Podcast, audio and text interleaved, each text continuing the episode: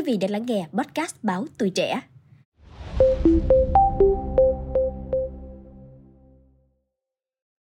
Thưa quý vị thính giả, quan niệm người mập, người uống rượu bia mới bị nhiễm mỡ máu là sai lầm. Người gầy ốm nhưng chế độ ăn không hợp lý, lười vận động vẫn rất dễ bị bệnh. Vậy thức ăn nào tốt cho người bị nhiễm mỡ máu và nên duy trì lối sống như thế nào để cải thiện tình trạng bệnh này? Chị NTH, 35 tuổi, Hà Nội, vốn có thể trạng gầy ốm, nhưng kết quả siêu âm xét nghiệm máu cho thấy chị bị gan và máu nhiễm mỡ đều ở mức độ rất nặng. Gia đình chị rất ngạc nhiên và cho rằng kết quả xét nghiệm sai, nhưng kiểm tra nhiều nơi vẫn có kết quả tương tự.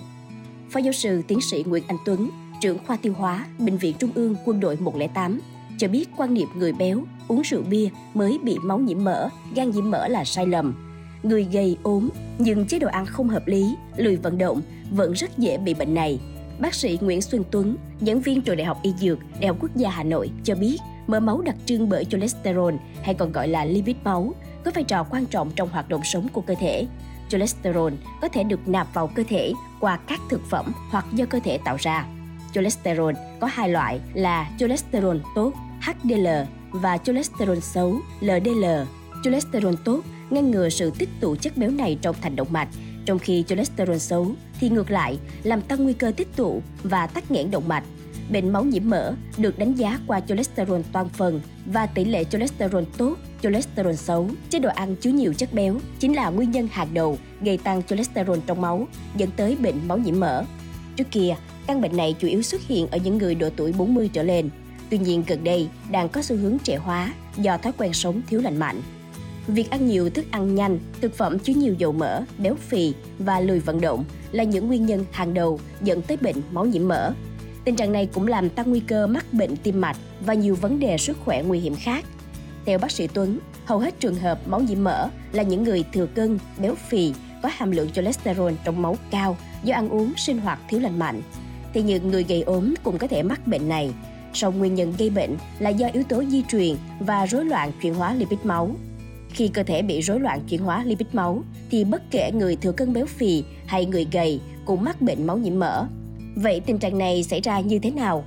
Sau khi ăn từ 2 đến 3 giờ, mỡ trong thực phẩm được cơ thể hấp thu, chuyển hóa vào máu và đạt mức cao nhất sau 4 đến 6 giờ. Sau khi ăn khoảng 9 giờ, nồng độ mỡ máu sẽ về mức bình thường. Việc mỡ máu tăng nhiều hay ít, thời gian chuyển hóa nhanh hay chậm đều phụ thuộc vào loại mỡ, hoạt động của nhu động ruột, mật bài tiết, men, lipase của ruột và tụy, thời gian mỡ thoát khỏi dạ dày và lượng mỡ máu ban đầu. Nồng độ cholesterol trong máu cũng phụ thuộc vào độ tuổi. Người càng lớn tuổi thì mỡ máu càng có xu hướng tăng cao. Vì thế, Hiệp hội Tim mạch Hoa Kỳ khuyến cáo mỗi người từ 20 tuổi nên kiểm tra cholesterol và các nguy cơ bệnh lý khác sau mỗi 4 đến 6 năm. Phó giáo sư tiến sĩ Nguyễn Anh Tuấn khuyến cáo không nên chủ quan với chứng mỡ nhiễm máu, gan nhiễm mỡ. Bệnh tuy không gây tử vong ngay trong thời gian ngắn, tuy nhiên những biến chứng của nó cũng nguy hiểm, không kém bất cứ căn bệnh chết người nào. Nếu không điều trị, về lâu dài sẽ có thể dẫn đến nhiều biến chứng như mở đóng vào trong mạch máu, tạo thành mảng sơ vữa gây tắc mạch hoặc làm vỡ mạch máu, từ đó dẫn đến gây đủ thứ bệnh như mốc cơ tim, đột quỵ, hoại tử ruột, viêm tụy, tiểu đường, sa sút trí tuệ, tắc mạch chi, bệnh gan. Bác sĩ Nguyễn Xuân Tuấn khuyên người gầy bị mỡ máu cao, gan nhiễm mỡ trong chế độ ăn uống này nên bổ sung các loại thức ăn và dinh dưỡng sau. Đầu tiên là chất xơ.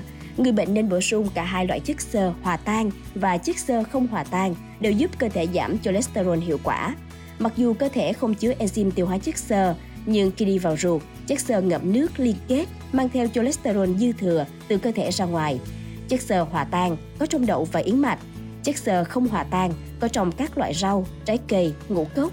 Các chuyên gia dinh dưỡng khuyến cáo người gầy bị máu nhiễm mỡ cần ăn từ 400 đến 500 gram rau củ mỗi ngày. Thứ hai là đậu nành.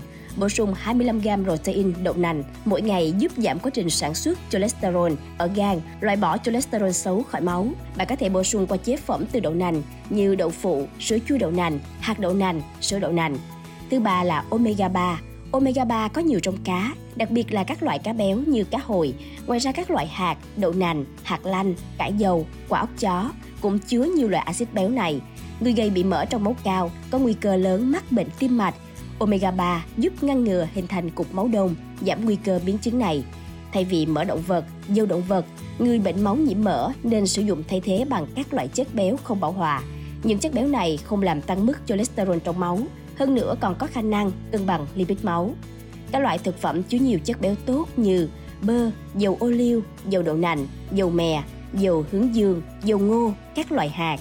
Ngoài chế độ ăn kiểm soát chất béo nạp vào, bệnh nhân máu nhiễm mỡ cần lưu ý tập thể dục, tăng cường vận động giúp tăng cholesterol tốt, giảm cholesterol xấu, gây ra các bệnh lý tim mạch. Người bệnh cũng cần kiểm tra sức khỏe tổng quát định kỳ, xét nghiệm máu 3 đến 6 tháng một lần để được theo dõi lipid máu, tư vấn chế độ ăn uống và điều trị. Quý vị nghĩ sao về những thông tin trên? Hãy để lại ý kiến của mình bằng cách bình luận bên dưới nhé. Cảm ơn quý thính giả đã lắng nghe số podcast này. Đừng quên theo dõi để tiếp tục đồng hành với podcast Báo Tuổi Trẻ trong những số lần sau. Còn bây giờ, xin chào và hẹn gặp lại.